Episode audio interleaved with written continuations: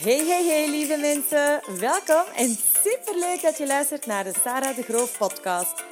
De podcast waar ik je graag inspireer, motiveer en tips met je deel over hoe je een succesmindset creëert en nog zoveel meer. Ik heb er alvast super veel zin in.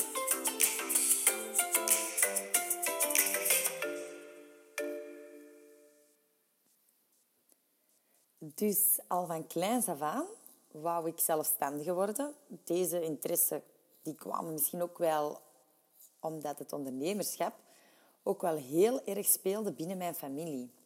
Dus mijn papa die was en die is nog steeds een succesvolle zakenman. Um, die echt wel weet hoe je een zaak runt. Uh, mijn tante die, uh, was ook een heel succesvolle carrièrevrouw. Um, die heeft verschillende zaken ook gehad. Mijn moeder die heeft ook haar eigen zaak gehad en die is ook nog steeds gedreven. Dus in de loop der tijd merkte ik wel mijn passie op voor ook het ondernemerschap. Uh, maar ik was ook wel heel gevoelig uh, voor mensen. En dat klinkt misschien raar, maar ik ben dus best wel sociaal. En ik help en ik zorg heel graag voor andere mensen. Dus bijvoorbeeld toen ik klein was, gingen wij elke veertien dagen op bezoek bij mijn overgrootmoeder. En dat was dan in het rusthuis. En uh, ja, ik vond dat bijvoorbeeld super tof om te doen. Maar de meeste kinderen van mijn leeftijd, uh, ik was toen tussen de zes en de acht jaar, die vonden dat wel alles behalve leuk om naar een rusthuis naartoe te gaan. Dus uh, eigenlijk sindsdien sindsdien heb ik eh, heel lang met het idee rondgelopen om een rusthuis te starten. Maar als ik dan eigenlijk ouder werd en mijn studies kwamen eraan, um, vond ik al het medische toch niet zo direct mijn ding. Uh, mijn interesses waren ook ondertussen groter geworden en gegroeid. Maar ik was nog wel steeds vastberaden om zelfstandige te worden. Maar de vraag was gewoon in wat. Dus ik wou ook niet zomaar een zaak starten. Um, ik wilde er echt wel voldoening en energie uit halen. Dus besloot ik na mijn middelbare school um, te starten op allerlei verschillende jobs. Dus ik ben van een eventenbureau tot autoverkoop, tot horeca, tot een bureaujob. Ik heb zoveel verschillende jobs gedaan. En um, terwijl heb ik ook echt geprobeerd om te kijken en te voelen van... Oké, wat ligt mij nu? En uh, ik merkte op dat ik ook niet alleen oog had voor de oudere mensen, maar dus ook wel voor kinderen. En dat ik er best wel goed mee kon omgaan. Dus besloot ik na twee jaar werken om voor onderwijzeres te gaan studeren. Dus na drie jaar studeren ben ik dan meteen aan de slag gegaan eigenlijk. En al vrij snel kwam ik uh, ook heel toevallig terecht in het buitengewoon onderwijs. Dus ik kreeg de kans aangeboden om daar te gaan solliciteren en om er dan eventueel, als ze mij zouden aannemen, toch wel voor een langere tijd te kunnen werken. Nu kwam ik dus weer in een zorgende sector, maar deze keer met kinderen met een fysieke en mentale beperking.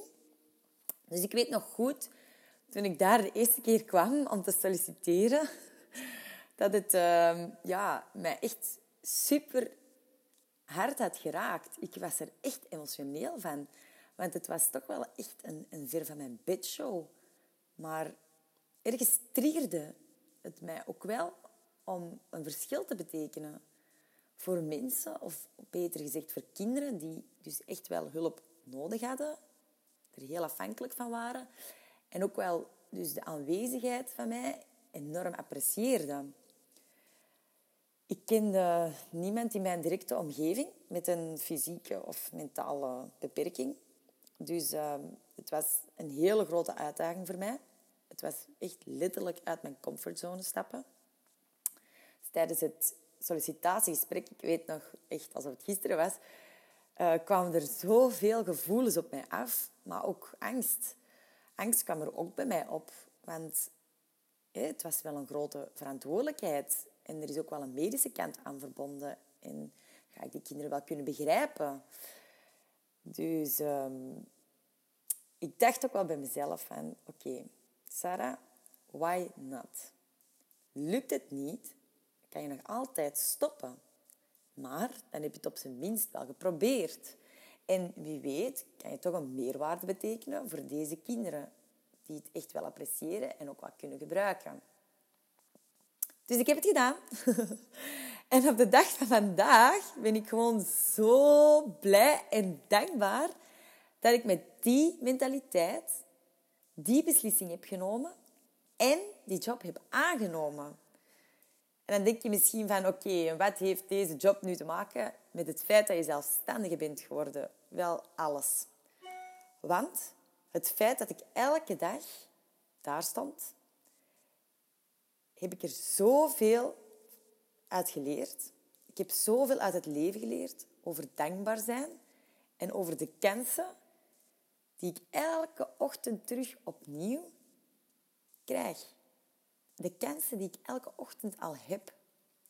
De keuzes die ik kan maken, omdat ik ze kan maken. En dus die job heeft mij alles heel hard doen relativeren en laten beseffen dat ik eigenlijk alles heb om te doen wat mij gelukkig maakt. Dus als ik eens een mindere dag had en ik kwam aan op school, dan kon ik dat wel heel snel plaatsen. En nu nog steeds trouwens, want zo groot zijn mijn problemen nu ook weer niet. En ik kan wel een oplossing voor elk probleem vinden. Um, dus waarom ga ik er een hele dag negatieve energie aan verspillen? Dus dit is eigenlijk heel, slag door, allez, heel doorslaggevend geweest voor uh, de positieve mindset die ik heb gecreëerd.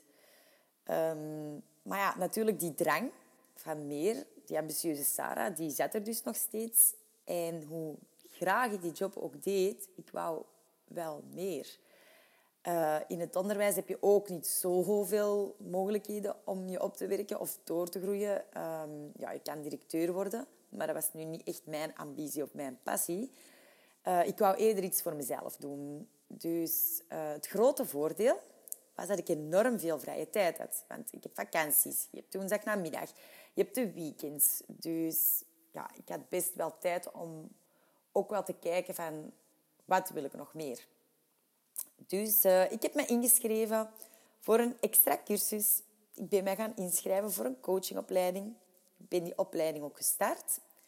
En ik merkte al snel op dat het ook echt iets voor mij was en dat ik er echt in verder wou. Ik heb ehm, een jaar lang een opleiding gevolgd bij de Inge Rock Academy. Ik vond die trouwens supergoed. Ik heb er eh, enorm veel in geleerd dat jaar. Ik was er heel tevreden van.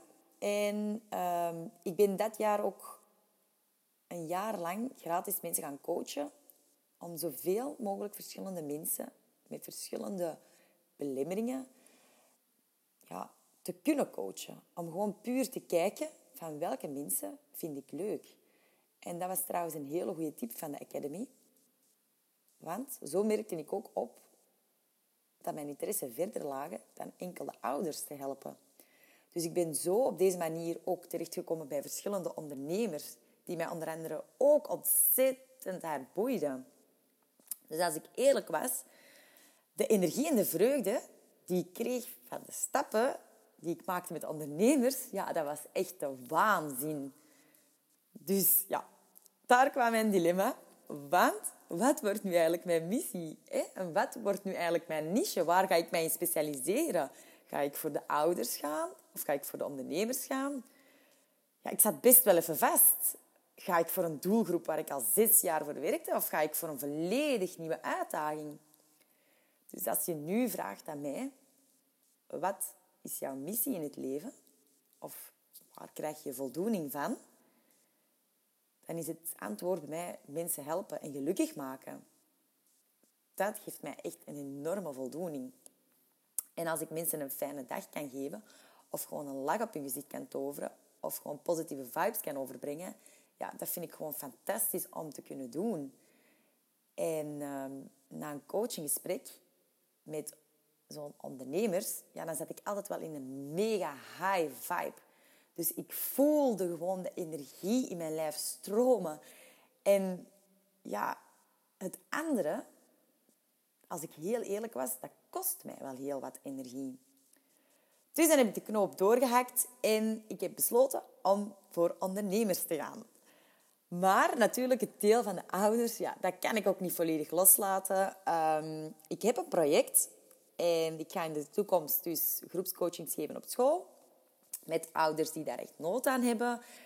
En uh, het is dus een sociaal project dat volledig gratis en gesponsord zal worden. En uh, ik hoop het tegen volgend jaar te realiseren. Het noemt trouwens Mijn Kind Zo Bijzonder. Maar om even terug te komen op mijn beslissing. Ik ben dus uh, sinds toen echt gaan verdiepen in het ondernemerschap. Ik ben gaan kijken, wat zijn de mogelijkheden hier?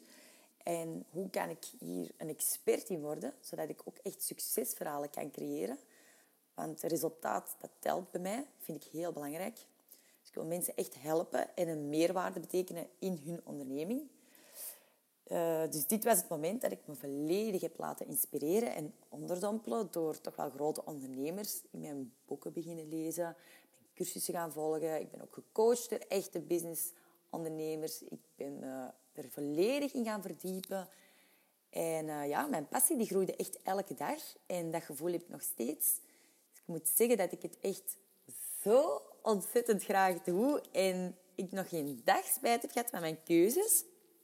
En van al mijn carrièrekeuzes in mijn leven uiteindelijk. Dus ik heb van niets nog geen spijt gehad. Um, ondertussen heb ik mijn eigen bedrijf, dat dus supergoed loopt. Ik heb uh, mega fantastische klanten. Elke keer weer bereiken we stappen, komen dichter bij hun doelen, bij het leven dat zij echt willen, willen waarvan ze echt durven dromen. Dus uh, gewoon echt verschillende doorbraken realiseren met de juiste focus en de juiste mindset waardoor ik merk dat ze ook krachtiger en zelfzekerder beslissingen gaan nemen. Het is echt super leuk om te doen. Ik heb ook gewoon uh, ja, een bepaalde passie en drive. En ik merk dat de ondernemers die ik tot hiertoe heb gecoacht, dit vaak ook wel hebben. Of die dat toch ook wel uh, leren creëren door de coachings.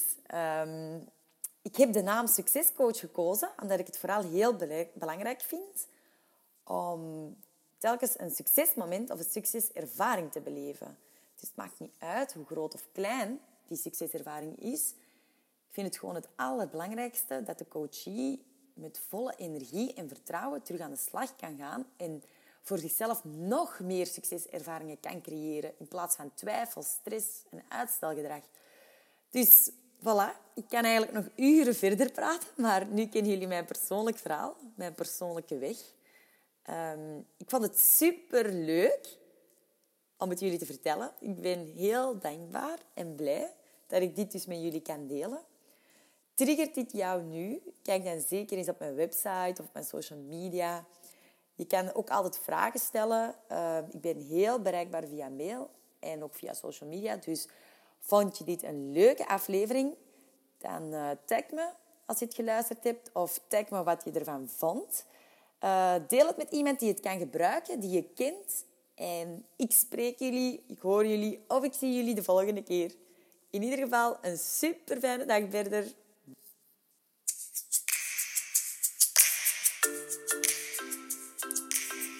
Bedankt voor het luisteren. Als je deze aflevering interessant vond, deel het dan zeker met je omgeving. En waar je me ook echt een groot plezier mee zou doen, is dat je naar iTunes gaat, mijn podcast daarop zoekt en dat je een review achterlaat. Hoeveel te meer reviews, hoeveel te meer mensen dat ik kan bereiken en inspireren.